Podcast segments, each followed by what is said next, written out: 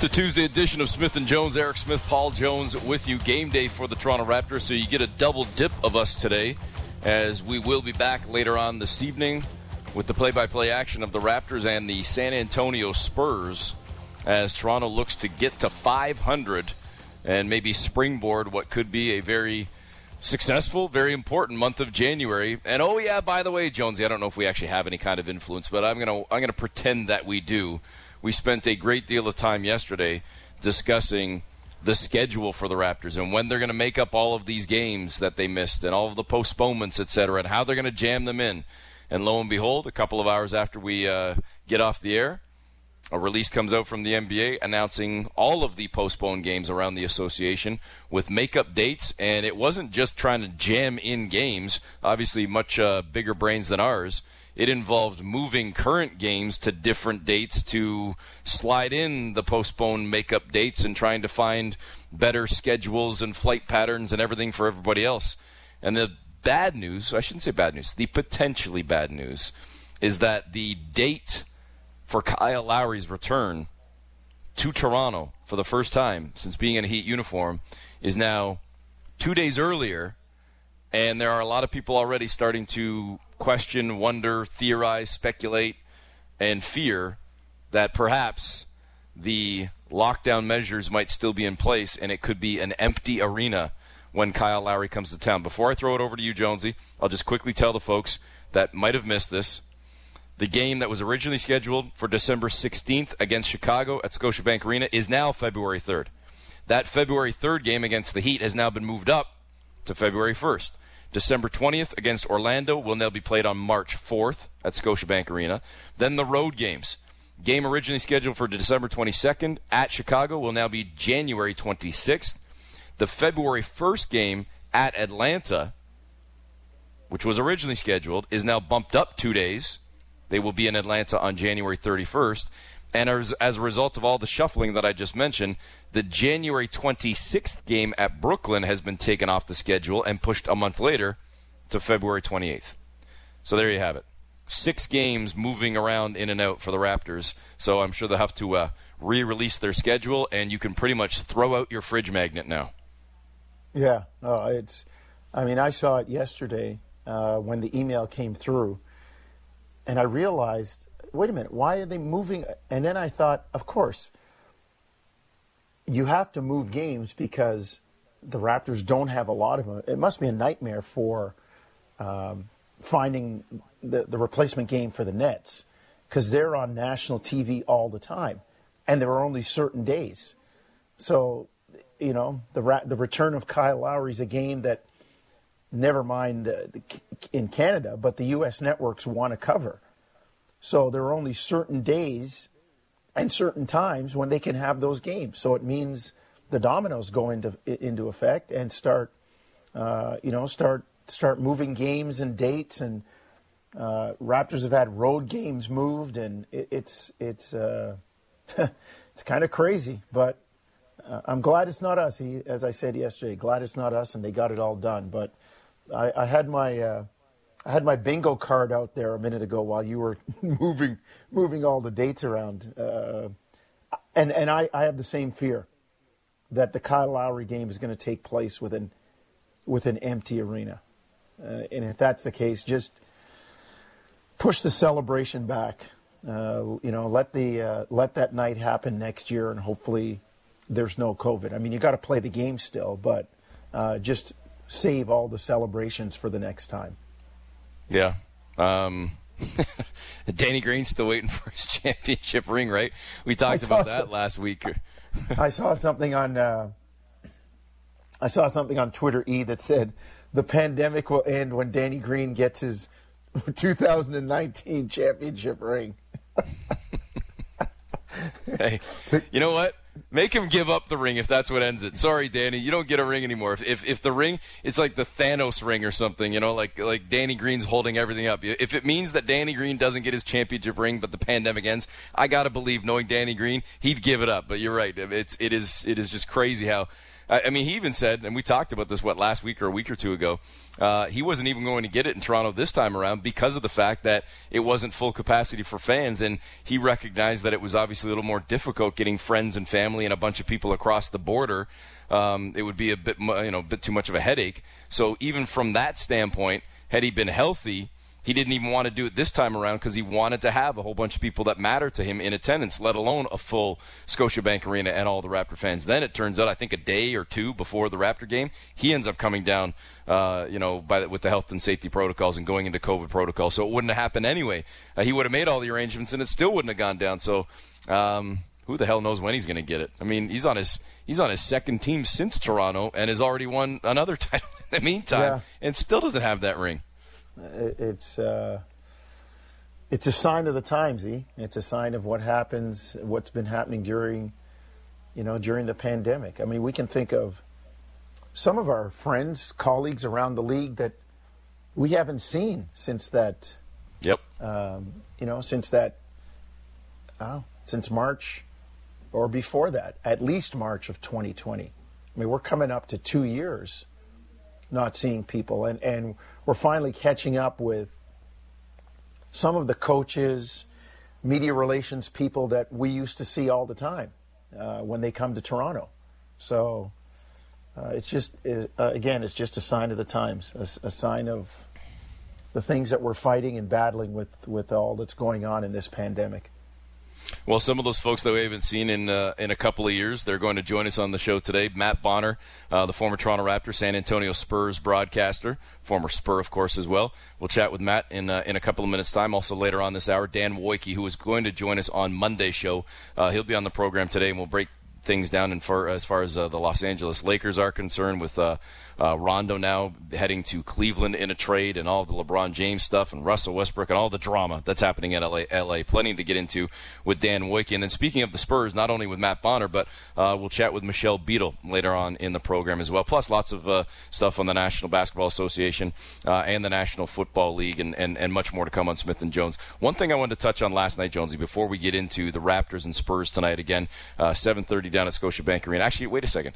7:30 or 7 o'clock. I always screw up the ones on the front night of the back-to-back. It is 7 o'clock because the Raptors play in the back-to-back tomorrow against the Bucks. So, again, tip-off tonight right here on Sportsnet 590 The Fan at 7 o'clock. Make note of that, 7 p.m. Eastern, as the team will then head out ASAP for their game against the Bucks tomorrow. But I wanted to make note of this, Jonesy. Last night, very busy night in the association, 10 games on the schedule, plenty of games that we could get into, including Golden State beating Miami by 7. But maybe the best moment of the night was what took place between Atlanta and Portland. And crazy. Trae Young with 56 points in a loss as Anfernee Simons goes for 43 points in the Blazers starting lineup. And it comes a day after his grandfather passes away. And in a post-game interview and in the post-game comments, he basically just spoke about feeling as though his grandfather took over his body and his grandfather was running through him while he was going off for a career-high 43 in helping stave off Trae Young's 56 and beating the Atlanta Hawks. Like, what a moment that was. That's why so many of us, moments like that, just love sports. It's kind of crazy, the inspiration that's drawn from things like that. Remember, wasn't Brett Favre playing on Monday Night Football after his father passed away, yep. I believe? Yep.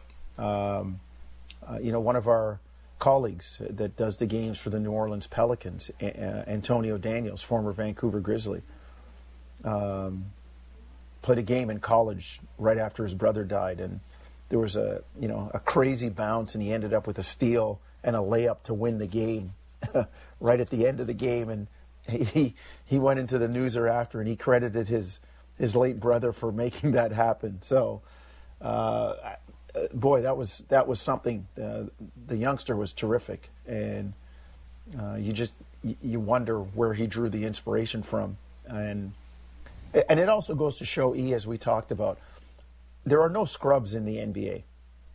Anybody who says, "Oh, that guy's a scrub," or "he can't play," like I said, he'd come to your pickup game and just light everybody up. Mm-hmm. Here's a team playing without their two stars, without McCollum, without Lillard, and this kid goes for 43. It just goes to show you that's the nature of the league. People just need a chance, and you know they can go off at any time. And then on the other side, how good was Trae Young? Although the Hawks to me, they fall into that category with the Knicks right now. Nice year last year, opened everybody's eyes, and it's, oh, okay, well, you're not sneaking up on us this year. We're going to give you our best shot this year. We thought you were good last year. We didn't know you were that good. I guess we're going to be really prepared for you. And, you know, somewhere in the middle, maybe the team isn't as good as they showed last year. The old adage, you're never as good as you think you are when you win, or you're never as bad as you think you are when you lose. But the Knicks and the Hawks right now, for providing us with an epic playoff series last year, they're both sitting below the line. Yeah. And the Hawks well below. Yeah. I mean, again, I'll reference for the second straight day.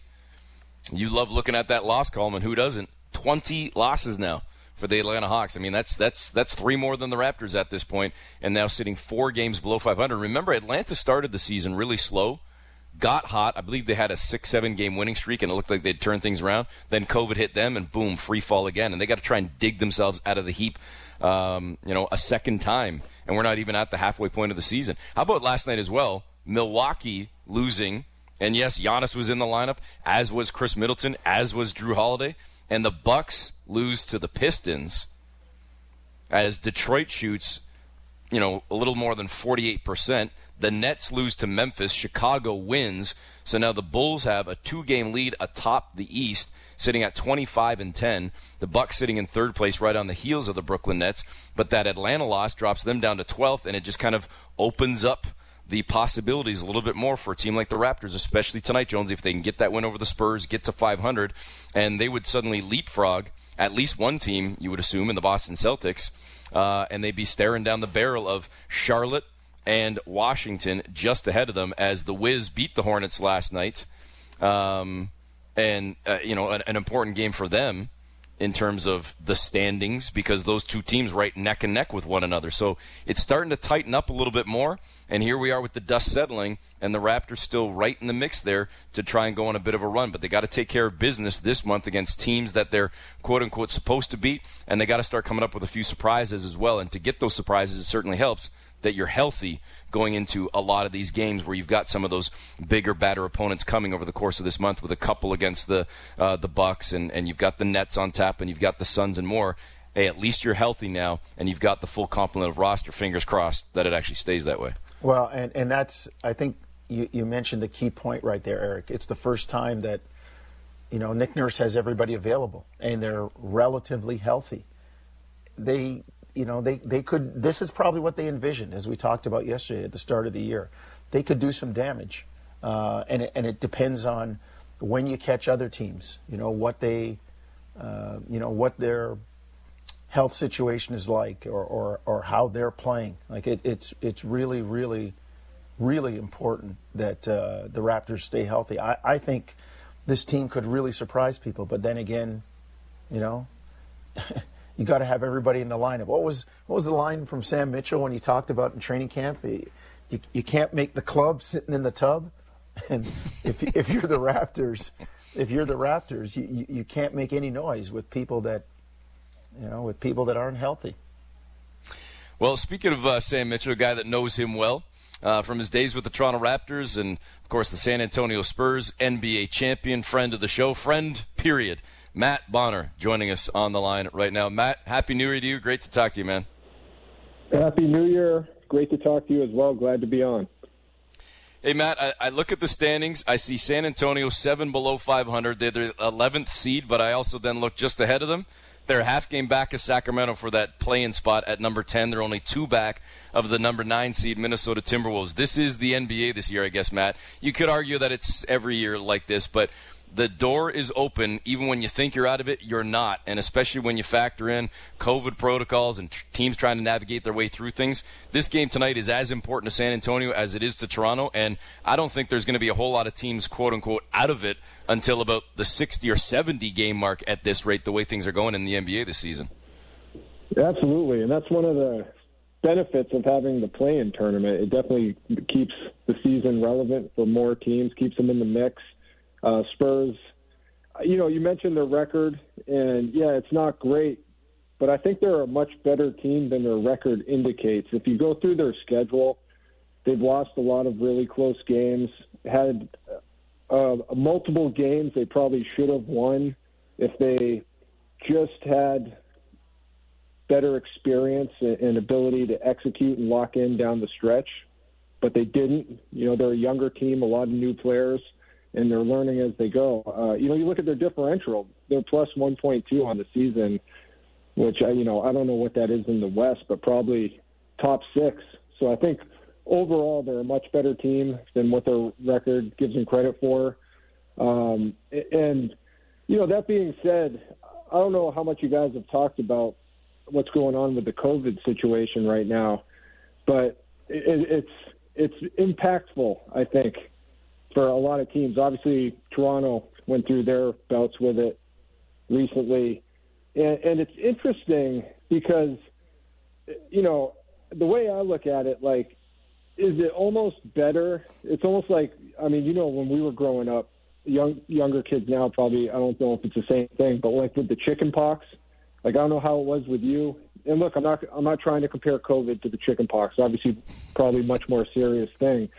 But when you look at how it affects your schedule and your ability to put out a roster that can win games, if you're a team that has COVID lingering over several weeks, where there's always like 2, 3, 4 guys out, is that better than just having every, you know, 11 guys get it? So then kind of with the Raptors, they got like 3 games or whatever postponed by the league, but at least they like got it all out of their system. And then, you know, now everybody's back and you got your roster back versus having, you know, 2, 3, 4 guys out over a couple weeks where you're having to play shorthanded and losing games, not having games postponed, not being fully healthy, having the stress of the virus lingering over your roster. I don't know if you get my point. Like, I just wonder which is worse when it, you know, within, you know, trying to win games during the season. And obviously nobody wants to get COVID, not just for yourself. I mean, let's be honest, most of these basketball players are low risk, right? They're young. They're, I don't know what, upper 90% of the league is vaccinated. They're healthy. A lot of them don't even feel the symptoms. Some of them have. You know, we've heard about with Karl-Anthony Towns and Joel Embiid. That's just the nature of the beast with this thing. So, and you don't want to give it to your family members, right? That's probably more important. That might be at risk. You know, your parents, your grandparents, unvaccinated, younger children, whoever. But within the context of the season, it's interesting, the COVID storyline, like the teams that can obviously stay healthy, that's an advantage. And then the teams, like I said, like, is it lingering over weeks and you're playing shorthanded and losing games? Or you just get it out of your system all at once, kind of like with the Raptors, and you get the games postponed and get to replay them with your full roster. And I only bring that up because I think it's relevant for tonight's game. You know, the Spurs have 3 important rotational guys out. Obviously, the most important being DeJounte, who's cleared the protocols but is in reconditioning. You know, you got to get back in shape after you have it. It knocks you on your butt, so he's not going to be playing. And that's the Spurs' best player, and he's not going to be playing tonight, which is obviously makes things difficult and has contributed to this 3-game slide we've seen the Spurs on. But it's just, you know, it's just like an interesting little side plot when you're trying to evaluate a team's season up until this point that I think is important.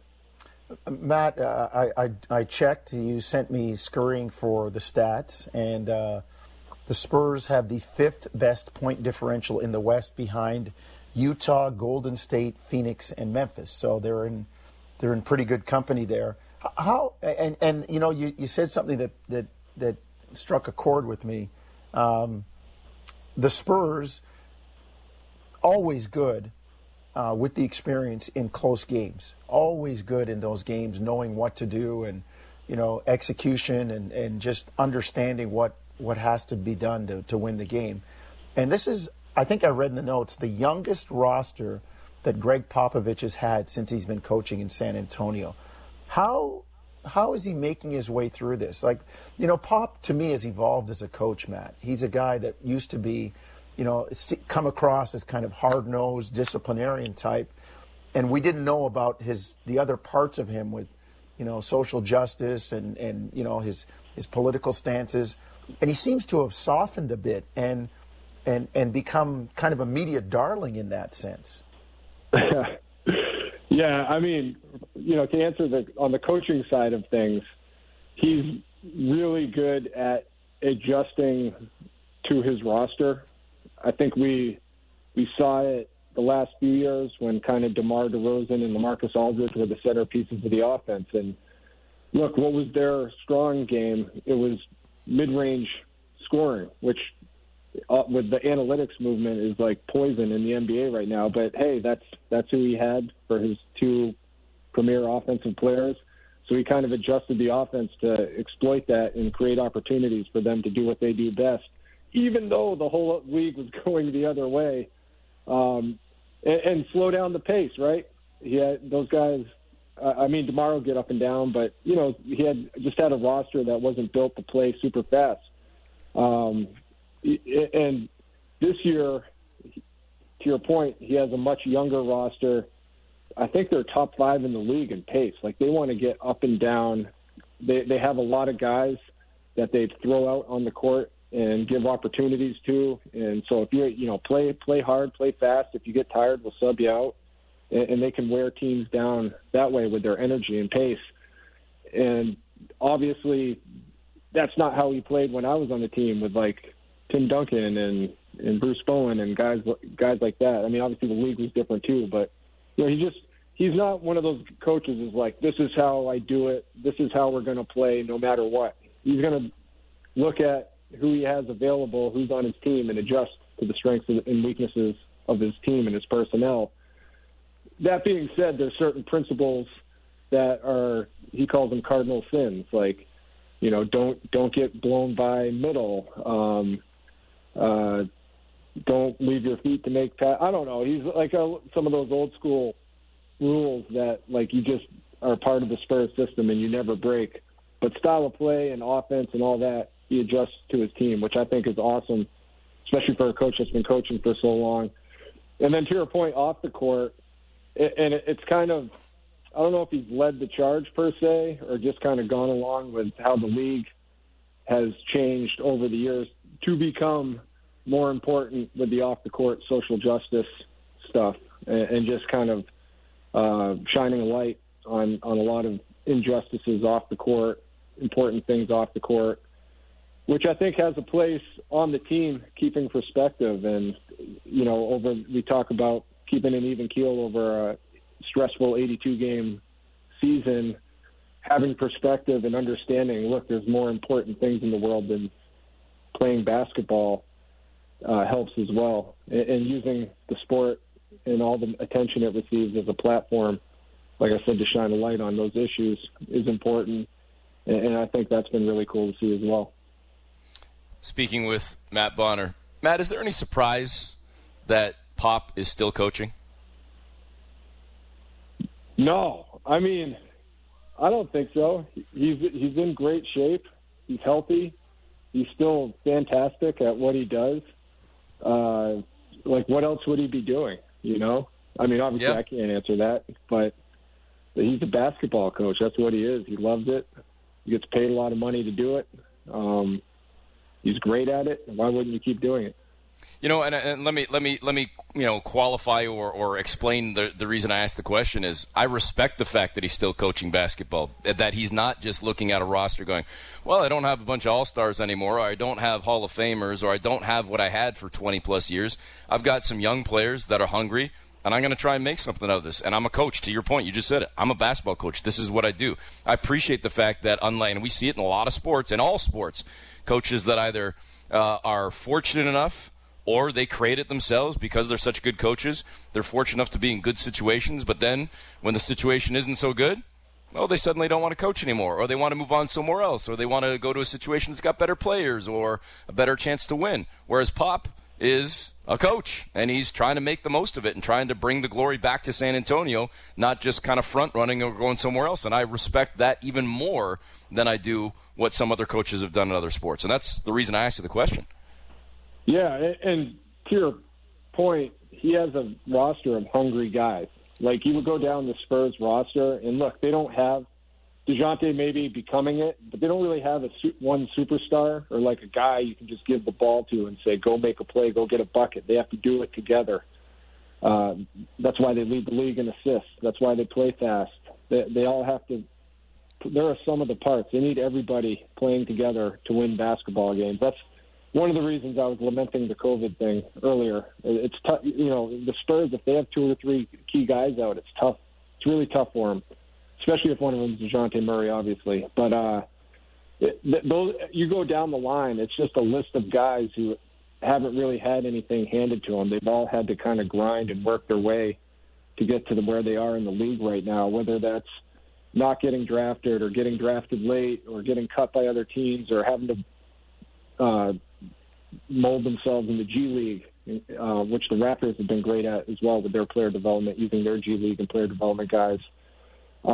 It's just a lot of guys, like you said, that are hungry and just want to go out and play hard and grind and learn and play the right way. So I think that's got to be fun for Coach Pop to be coaching that group of guys.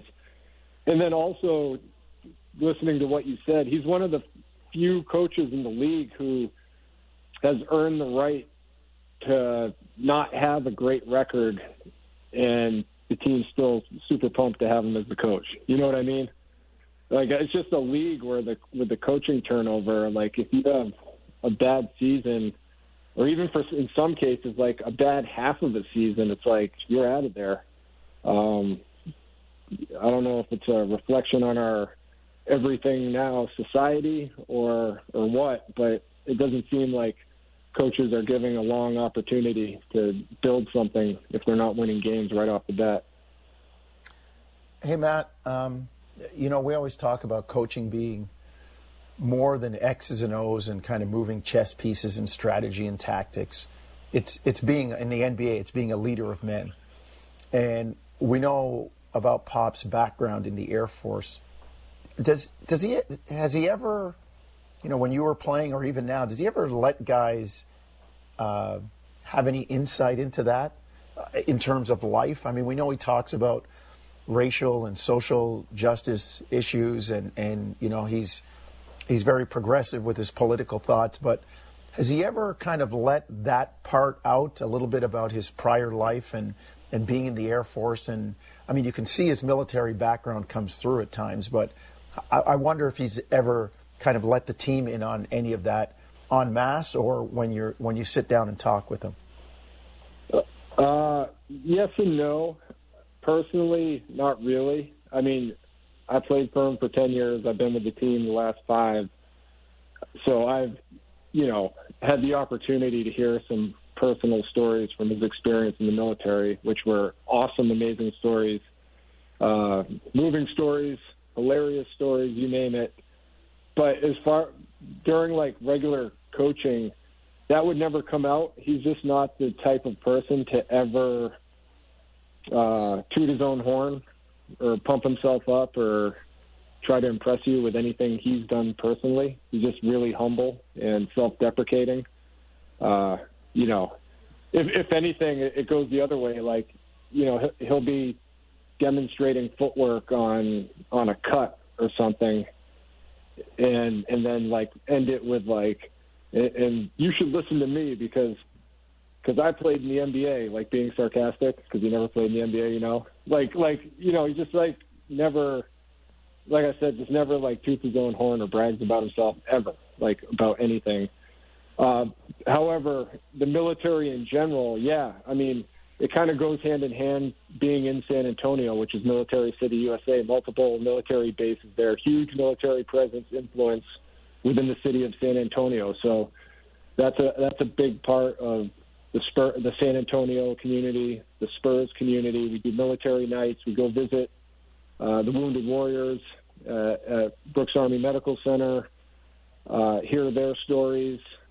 So that kind of theme and piece is somewhat a part of it, and that just kind of goes back to the whole perspective angle. You know, when you talk about leader of men, being able to use perspective and inspiring stories that are obviously much bigger and more important in the sport of basketball plays a role in that. Speaking with Matt Bonner. Matt, speaking of leadership, listen, I could be wrong in this. I believe at the end of the day he wasn't coming back. He was moving on. He was going to go elsewhere. But just a general kind of question looking back to the last couple of seasons. How much does San Antonio miss DeMar DeRozan, not just on the floor but off the floor, the leadership and what he brought to the Spurs over his couple of seasons, and obviously having a hell of a year right now with the Chicago Bulls? Yeah, I mean, a hell of a year. And you're exactly right. He is definitely sorely missed as far as a veteran presence, a calming presence, someone who can really – someone who, despite the numbers, put the team first. I really think DeMar understood, even, you know, with his years on the Spurs, that they were kind of building for something in the future, and it was important to be a leader to the younger guys and help groom them to eventually take over the team and take that next step for when he wasn't going to be there. It really kind of felt like that. But, you know, his just ability to be able to, you know, we've seen him hit the two buzzer beaters and we've seen his performance in the clutch. That's not news or surprising to any Spurs fan over the last few years when he was with us. Like, he did that so many times where I always compared him, you know, to a lesser extent, but almost like Tom Brady, like his ability to just manage a game and understand the ebbs and flows. And you know, he kind of lay low in the weeds in the first half, maybe even the first three quarters, really use himself to collapse defenses and get his teammates involved, get the younger guys going offensively. But then in the fourth quarter when he had to, he'd just take over. And ice in his veins, big moments. He was taking the last shot. He would score 15, 16 points in a fourth quarter in a close game when he needed to. Just kind of his ability to manage the game like that was really impressive. And now we're seeing it on a team where, look, last year or the last few years on the Spurs, he didn't have a lot of room to operate, right? I mean, his assist total was a lot higher because he wasn't able to just go one-on-one and score the basketball and make a play that way. He's surrounded by guys like Jakob and Keldon Johnson and DeJounte last year. And I know Keldon's shooting the heck out of it this year, and DeJounte's a lot better. But that's three guys in the starting lineup last year who other teams didn't really have to worry about shooting threes. You know, they could really sag off or pre-rotate for a guy like DeMar. And then he'd have to make the decision, you know, do I score for myself or do I hit one of my teammates, which he was great at. That's why the assist total was up. The points weren't as much, I think. And now this year he's on the Bulls, which are the number one three-point shooting team in the league. And you're surrounding him with guys that you have to stay locked up with, and just he has that much more space to operate, and he's just going to town. Like, it's really impressive to see. And you look at his impact on the team, how much better the Bulls are after that signing. Obviously, they added some other guys too, which turned out to be the right mix. And you look at his defense, which has always kind of been a knock. But look, the Bulls are 12th in the league, I think, last time I looked up, defensively. And that, you know, that's a starting lineup with also Vucevic and Zach LaVine, which, you know, no disrespect to them, but aren't considered or regarded as the greatest of defenders. But they're trying, they're competing. They got Caruso in there mixing it up, and they've made themselves a good enough defensive team that when you have that type of offensive firepower, now they're the number one team in the East, in a really good Eastern Conference, the deepest we've seen it in a really long time. You got Coach Donovan, my old college coach, got those guys playing hard and playing together, and it's been a lot of fun watching the Bulls team this season, and obviously DeMar a huge part of that. So, look, I got him in my starting lineup in the All-Star game. He definitely deserves that, and I don't know how you don't talk about him in the MVP conversation as well. Yep, absolutely, absolutely. And the Raptors will see the Bulls a couple times in the upcoming month after the announcement was made yesterday with some of the postponed games being made up. So we've got all those dates, but the date that matters most right now, the Raptors and Spurs tonight down at Scotiabank Arena, 7 p.m. Eastern, the tip-off time. Matt, thanks for joining us. Glad to hear you're doing well and look forward to speaking with you soon. Yeah, all the best. Stay warm, and good luck to the Raptors and the Spurs tonight. Yes, sir. Thanks, Matty. Thanks, Matt.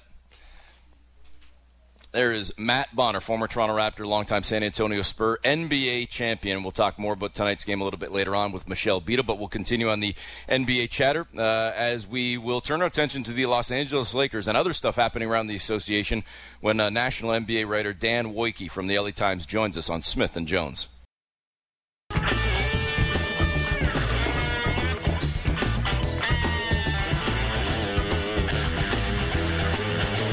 Back on Smith & Jones, Paul Jones, Eric Smith with you. Make sure you subscribe to Smith & Jones wherever you get your podcast. Please rate and review the show as well. Thanks to Matt Bonner for joining us as the Raptors get set for the San Antonio Spurs tonight. It's a double dip of Smith & Jones as we've got the play-by-play action for you starting at 7 o'clock Eastern. Again, make sure you take note of that, folks, 7 p.m. Eastern time, the tip-off tonight, not the usual 7:30, 7 p.m. Eastern as the Raptors play on the front night of the back-to-back in Milwaukee against the Bucks tomorrow. The Bucks will be licking their chops after losing last night to the Detroit Pistons, so certainly an important game for the Raptors, Jonesy. Take care of the one on your home floor, and then let the chips fall where they may in enemy territory tomorrow against an old foe, the Milwaukee Bucks. Yeah, and, you know, as you said, Milwaukee, as you said, Eric, licking their chops. They will not be happy. Losing that game, and then the Raptors go in there on the back-to-back, hopefully at 500. But like you said, take care of things first. And, again, it's going to be weird for us doing the game in an empty arena tonight. And again, the Toronto Raptors, unique, the only Canadian team in the NBA and the only one going through this part of COVID protocols and the pandemic, playing with the modifications in their own arena. They won't have the energy. As we talked about, they'll have to create it themselves, and it just makes for a different, difficult at times, but definitely a different situation if you're the Raptors. Well, and the impressive thing thus far, though, has certainly been how they've responded. The last two games, obviously, with the victories over the Clippers and the New York Knicks. And we mentioned on yesterday's show, we talked to Fred VanVleet about it. Scotty Barnes weighed in a little bit more on it as well, creating that energy you just spoke of, Jonesy. And it does kind of harken back to when you were a kid. I mean, listen, these guys have probably been playing in full gym since grade 7, 8, let alone certainly high school and college. But at the same time, I think it was Fred that said to us, it just puts your head down and it's the love of the game. It's the job. It's playing the sport. And I think a lot of these guys, I would hazard to guess every single one of these guys, would be doing this, whether it was 20,000 people or 2 people. They'd be out shooting hoops in their driveway, in an empty gym. They'd be finding a hoop somewhere, some way to be getting up shots and to be honing their skills and working on their game. And whether they're playing pickup with buddies or in a controlled environment or in runs in the summertime, whatever it may be, they're not always playing in front of 10, 15, 20,000, right? As much as they'd love to. So I think when that ball goes up and the competitive juices kick in, just like your weekend warrior, nobody wants to lose. And whether anybody's watching or not, you're out there to have fun, to play the sport, and for these guys to do a job. And, you know, I give them full marks for being able to keep that focus and do what they've done these last two games. And I have no reason to think that it wouldn't continue tonight against San Antonio, especially with this team being healthy now. And that's the biggest key is getting healthy and guys – settling into not just roles, but settling into comfort with one another, because they haven't had a whole lot of time this year to do that and to figure it out.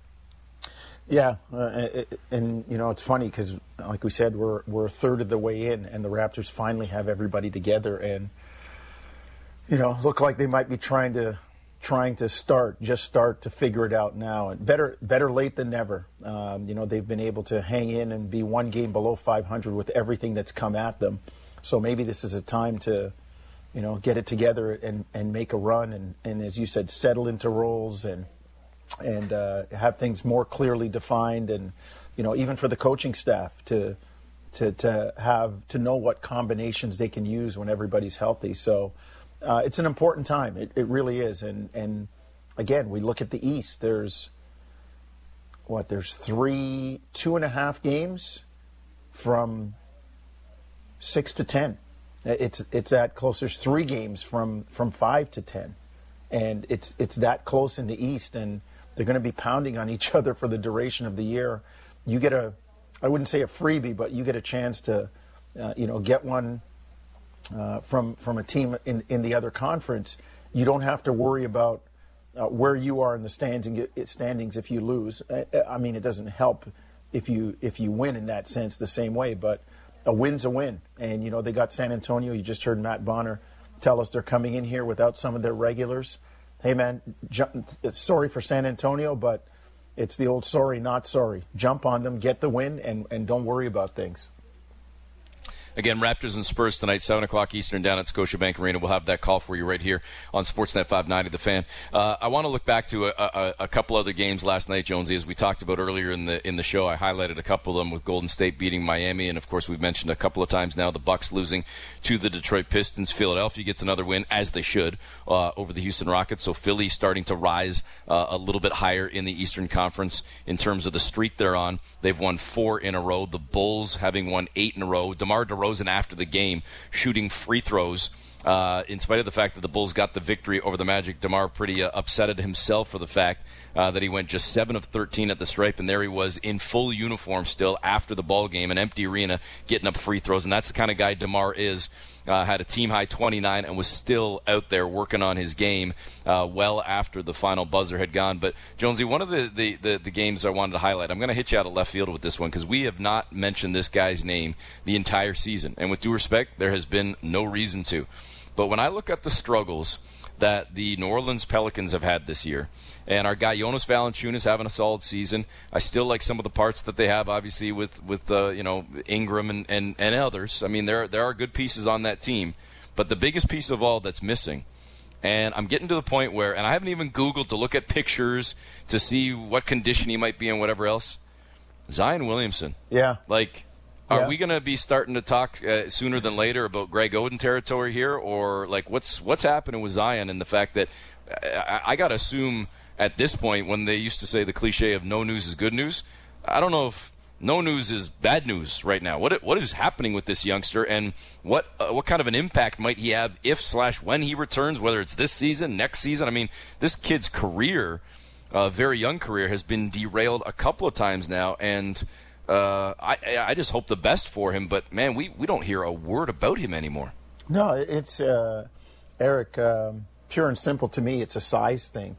I mean, the guy that big, that's that quick and mobile and generates that much force. I mean, his body's just having trouble, handling it. You know, it's back in the day there was a running back for the Oklahoma Sooners and guy played in the NFL too, Marcus Dupree, He was constantly having injuries, like leg injuries, hamstring injuries, because his body couldn't handle his own strength.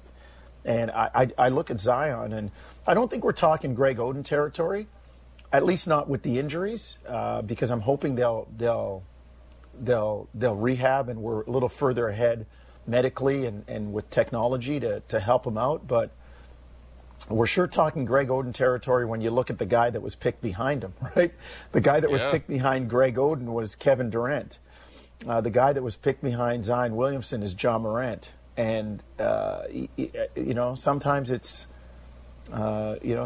easier. I'll take what's left. I don't know which one to take, one or two. You take who you want, and I'm okay with what's left either way. And I would love to see Williamson healthy. I really would, because the kid's a terrific player. Again, I'll default to another young African-American, a young black coach, and Willie Green gets an opportunity like Chauncey Billups, like Steven Silas. They get chances, and they walk into something that is a mirage. It's not what they think they're getting. It's not a healthy Zion Williamson with you know, all the pieces around them with Brandon Ingram and Hart and Valanciunas. It's not. He's not there. You know, for Chauncey Billups, the guy who hired him, the general manager is gone. There's controversy around the star player. Is he going to stay? Should he stay? All of that, you know. Steven Silas thinks he's getting Westbrook and Harden, and he comes in and he's got the number 2 pick in the draft. Like, it's just, it's tough on the coach.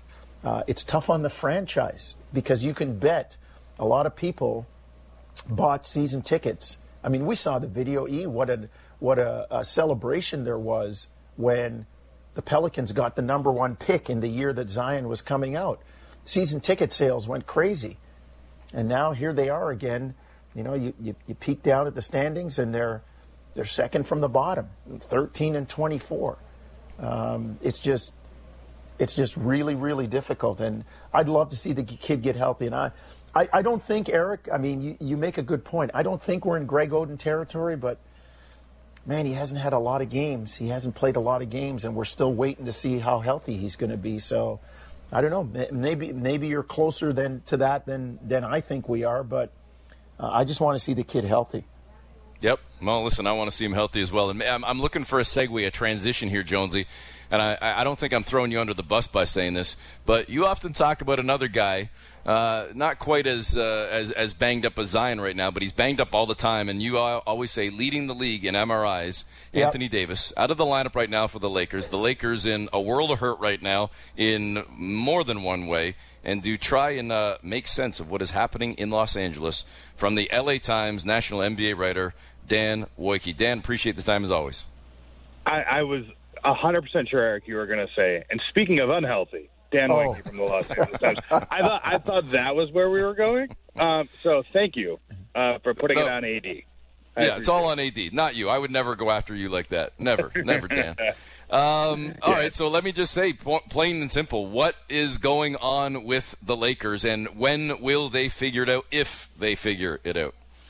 Well, this is what's so funny, right, is because there's actually, like, slivers of optimism here right now. Slivers, and I think that's because, you know, we've been sort of adrift in sort of a season where they've had no real identity, where guys have been hurt. They've mostly played really poorly. They haven't figured it out. You know, that's, I mean, quite simply, like, they're a team that is, it's like, if you put a puzzle in front of them, like, the pieces haven't even started to be connected. Well, like, kind of post-AD injury, they've really settled into, I mean, LeBron James is their center right now. And a lot of, like, and almost on defense, certainly, you know, they play very small lineups, not dissimilar to what Houston did. You know, with Robert Covington when they traded Clint Capella 2 years ago to kind of clear up lanes for Russell Westbrook. And look, you know, they won a couple games in a row. They played well for a couple weeks, even though they've lost some games in there. And you know, as they've kind of come out the other side of their COVID battle early this season, you know, it's.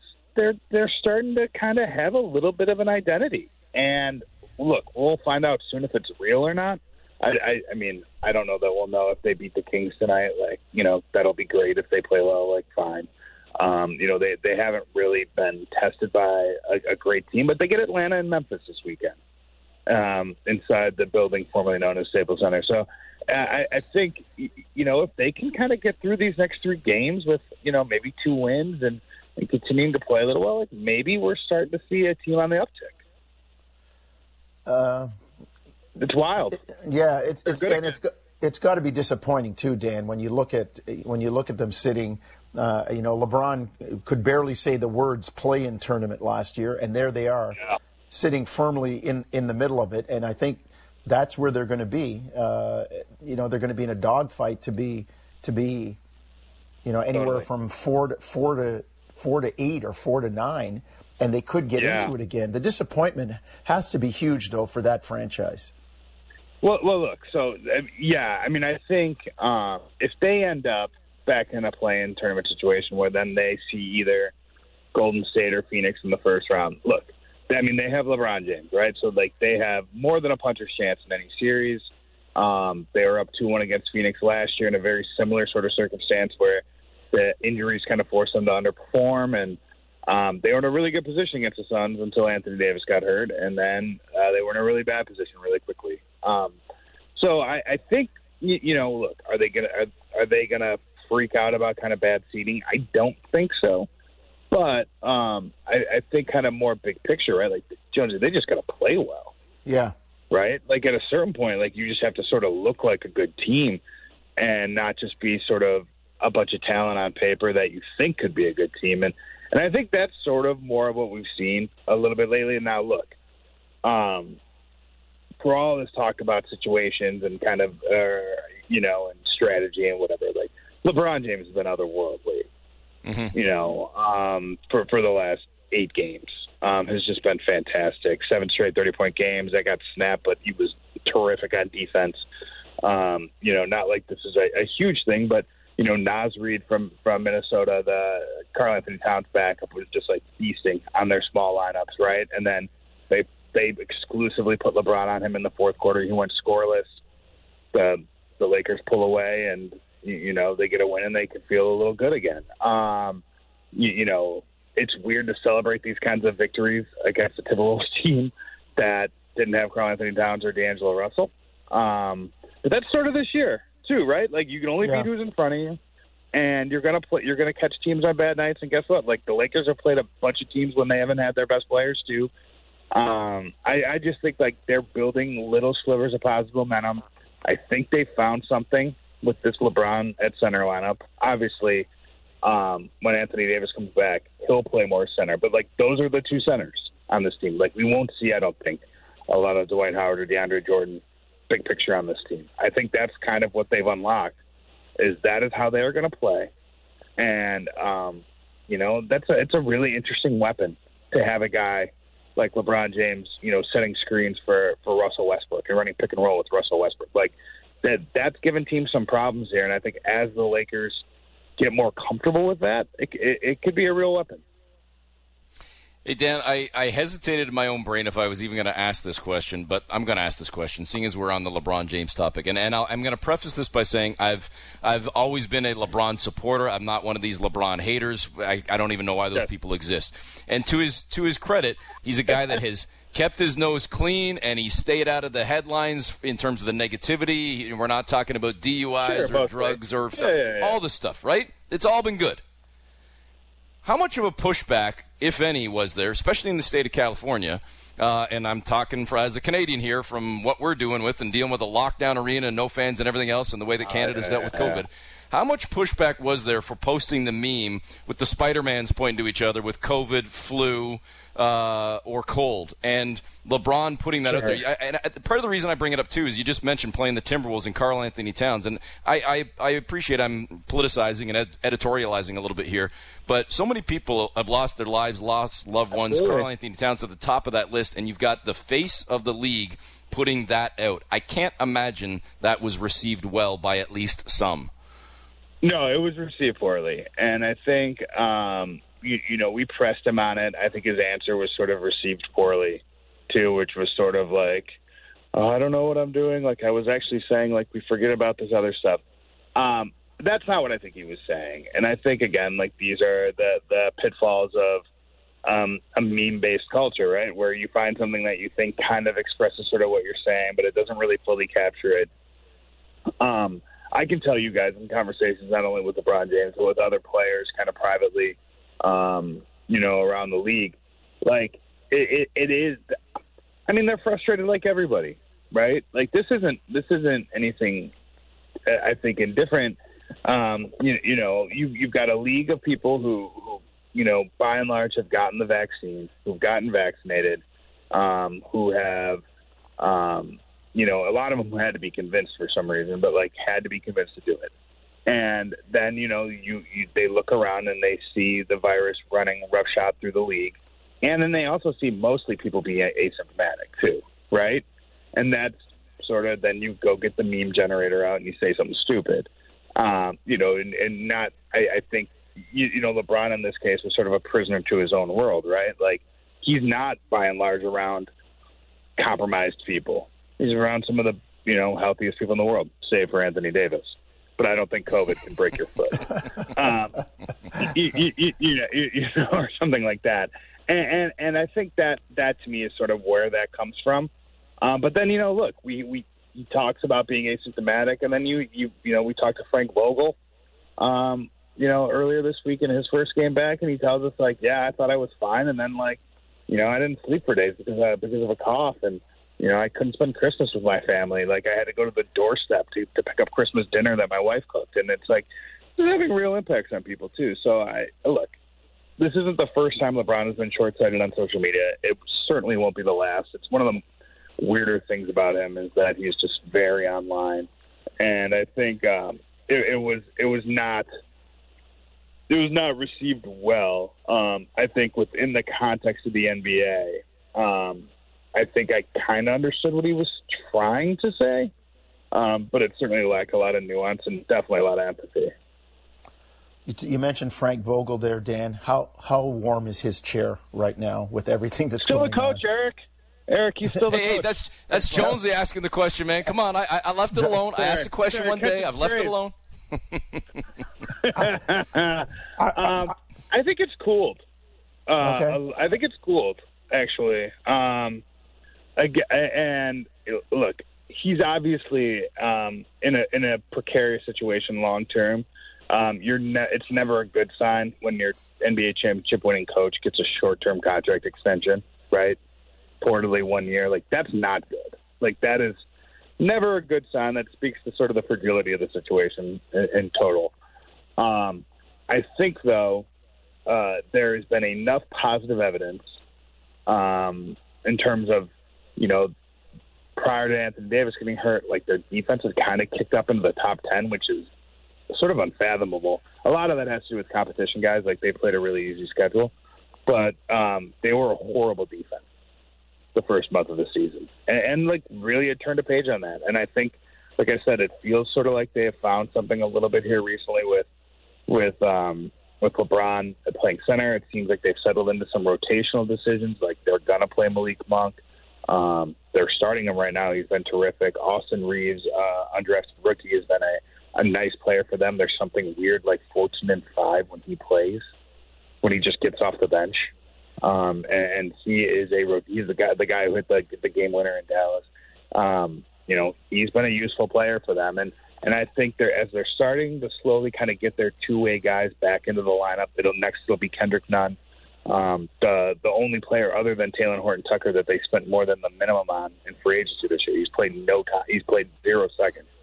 I think as they get these guys back, like, you know, some of the issues that they had with the lack of two-way talent, they won't look so serious. And look, I don't think they're the best team in the West, the second best team in the West. They're not the third best team in the West. They may end up the fourth best team. They may end up the 10th. But I think as they kind of kick back up talent-wise, it seems like they'll start winning some games. Now, look, you guys know this and I know this. There are 15 games bad stretch away from that seat heating up a little bit again. Dan, we're up against the clock today. We are super late. We got to get you back for a longer chat, maybe in the next week or so. Sure. But we appreciate the time as always. Guys, I saw the guest list today. You should cut me short. You know, I don't want to cut into Beatles time. Didn't want to. Matt Bonner, I'm sure, went long. Like guys, I see where I stand. It's partly that. All right, I was going to lie to you, but it's partly that. But we're supposed to break at 11, and it's 11:05, so I'm sure the bosses are not going to be happy right now. So we got to go, but we'll get you back soon. Thanks, Dan. All right, guys. Thanks, Happy Dan. New Year. Happy New Year. Dan Woike, LA Times, national NBA writer. We will break. We will come back with the aforementioned Michelle Beadle on Smith & Jones.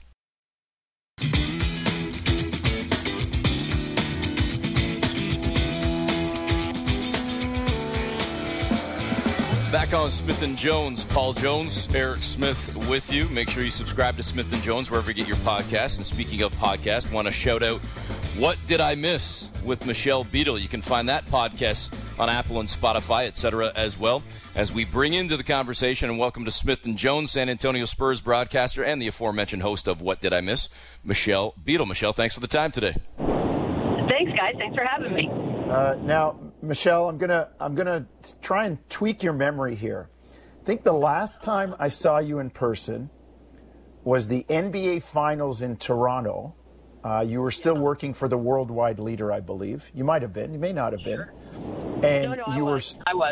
You were standing, I think it was on Richmond Street, downtown Toronto. I don't know. You looked like you were waiting for an Uber or something. And I was on my way to pick somebody up that was in from out of town because the world came to Toronto.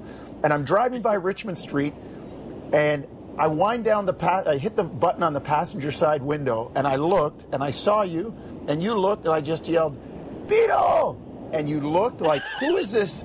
Who is this idiot yelling at me?" And then you realized who it was, and you went, "Jonesy!" And I had to drive off because the light turned green. I don't know if you remember that, but I think totally that was. I totally remember that. That was the last time I. God, that was a long. Does that not feel like a lifetime ago? That feels like a lifetime ago. It was. That was the last time we saw. I do remember it. That's the last time anybody's seen anybody in person. Was the finals. God, that is the saddest part. Look, if I would have known deciding to leave ESPN was going to shut the world down, I wouldn't have done it. I feel like that was something I shouldn't have done. It's never good in hindsight because it was finals, and then we all just stayed home, and it was sad, and it's still sad.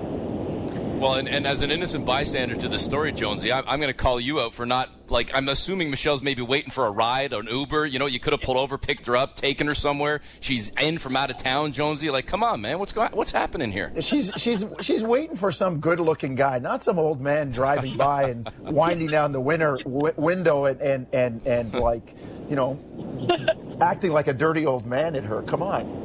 In fairness, I feel like I spent a lot of my time in Toronto standing around, looking around with my mouth open, waiting for rides like an idiot. Like, I feel like that's what I did a lot of. So that makes total sense anyways.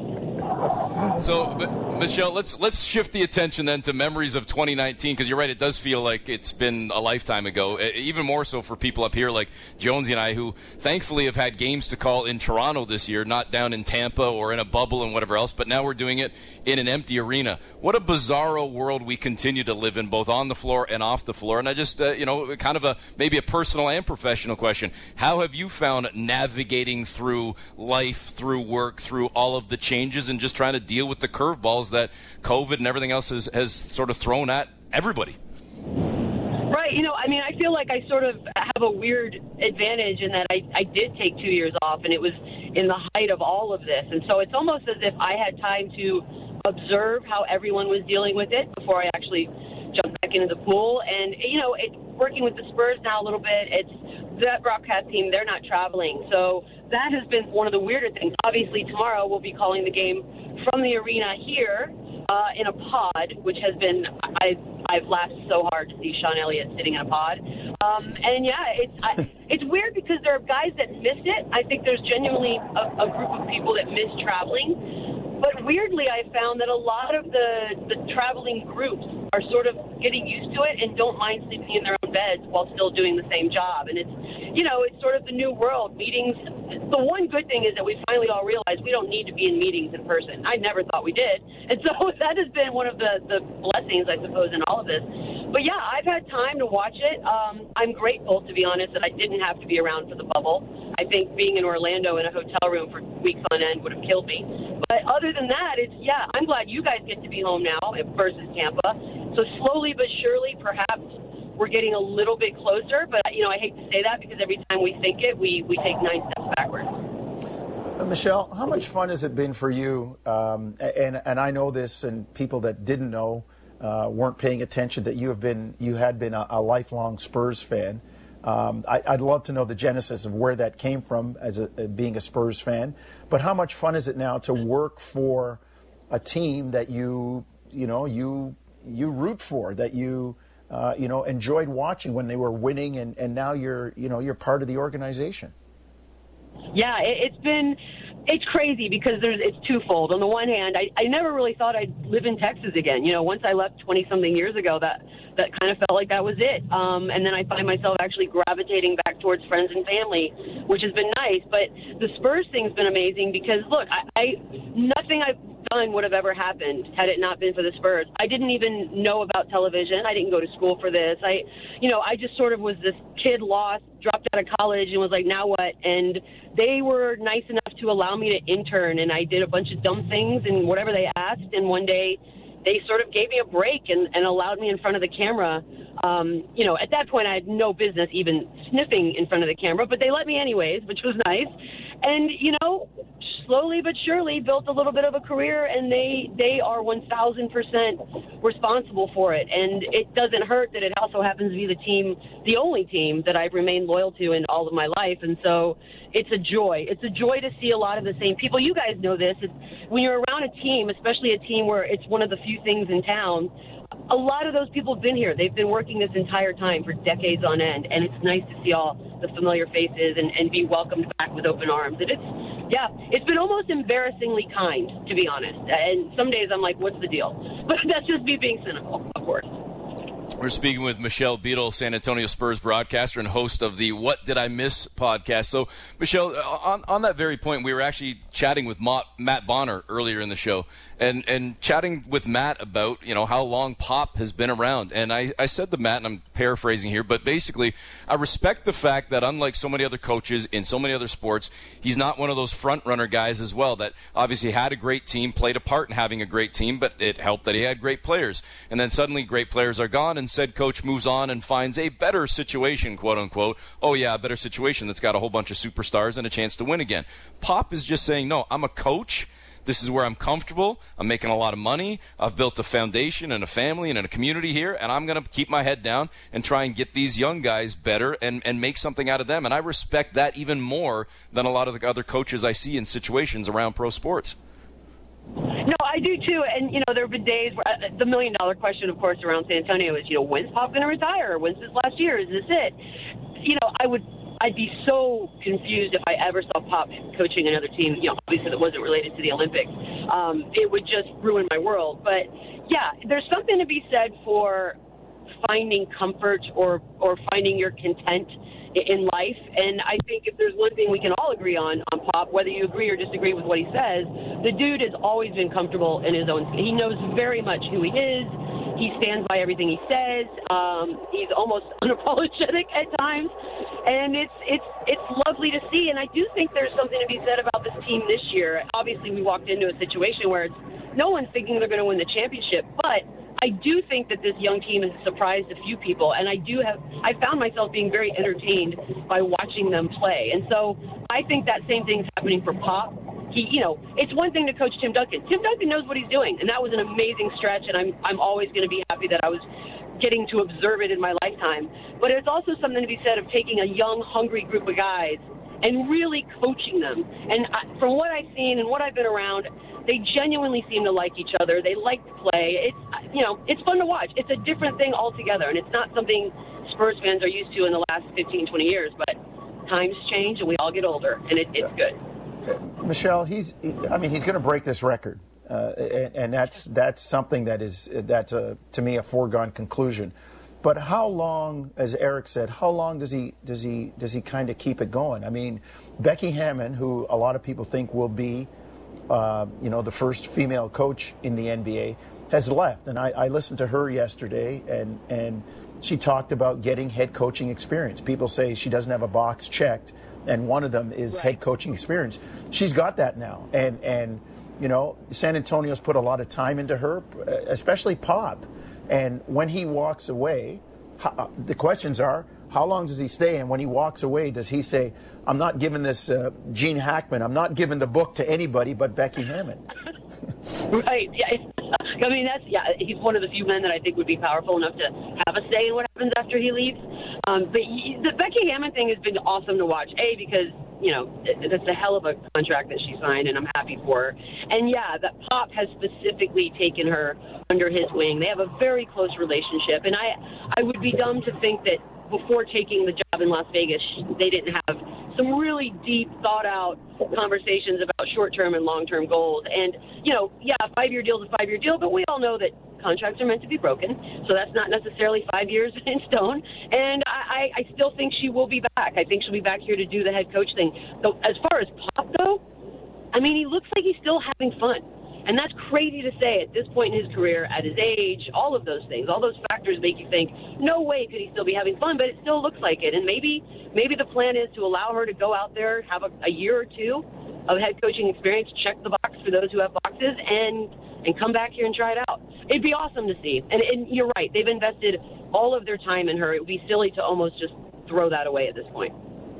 Speaking with Michelle Beadle. Michelle, it's interesting as well, and I guess this ties into where we started talking about just the world in general and COVID craziness and whatnot. You've got a team 7 games below 500, but and they've lost 3 in a row, and I know dealing with COVID and major key pieces out of the lineup, but yet they're a half game out of the final seed in terms of the play-in, just behind Sacramento. They're only 2 back of the 9th seed Timberwolves. I mean, this game tonight is clearly still a very important one, but in general, kind of looking at the season, with the play-in tournament and, again, with all teams dealing with the protocols, it seems like, you know, the conferences on both sides, at least at the bottom, they're going to be wide open all season. And even when you think you're out of it, you're not. And for a small market, as you were saying, like San Antonio, that's got to juice up the fans that where they don't even have to say, hey, forget about our record. Are we there? Are we in the conversation? And do we have a shot to get in? Right. Like, whether you agree with it or not, as sports fans, I think having any kind of parity, even if it is COVID-induced, is much more interesting than when things are set in stone early in the season and we're sort of just playing out the year for giggles. And so it's the fact that they're potentially going to be in that conversation. And look, they don't have DeJounte Murray. They haven't. They're not going to have Lonnie Walker and McDermott, and those are big pieces. But obviously every single team in the league is dealing with the same thing. And you're right. When we get to the end of this, A, who knows what any of these rosters are going to look like for how many days in a row. It's been a very eye-opening experience to learn names, in 20 minutes before a game and try to figure it all out. But it's across the world in all sports. I mean, we're seeing it in football. That's crazy and weird. And so, yeah, I don't mind it. I like the idea that these kids are going to try really, really hard, and they're potentially going to get a payoff in the end that most people wouldn't have expected. And it's good for their confidence. I mean, these are some young guys. Josh Primo, who's up and down between the G League and here, I've never seen a fan favorite so quickly. They just say his name and the crowd goes nuts. And I think for these guys being as young as they are, this will be good. It's a crazy time. It's probably the craziest time to be coming up in a league during all of this. You have such a different reality than anybody else is used to. I like it. I'm good with it. I hope at the end we do have some sort of excitement, because I hate being bored by any playoffs in any sport. Hey, Charlie, I have to jump in. I have to jump in for 1 second here, and I'll throw it right back to you. Just when Michelle mentioned Doug McDermott, Michelle, one of the things Jonesy and I have done for years on our Raptors broadcast is we even either we track it, literally, physically track it and write it down, or just make mental note of guys that have career games against the Raptors. And as soon as you mentioned Doug McDermott, went off in my head. I'm like, it's got to be Dougie McBuckets. He's got to have his career. And I looked it up. So career high, just as you were talking, I could quickly Google, 31 points 2 times. Last time was against the Thunder, but I believe the first time was against Toronto, because his career high in field goals made is 13 against the Raptors. So I'm assuming that was in a 31-point performance, and career high 10 rebounds in another game against the Raptors. So we're quite happy to have Doug McDermott not in the lineup tonight. Oh, for sure. See, this is the reality we live in now. Any given day, the guy that kills you the most could be sitting out, and then there's the luck.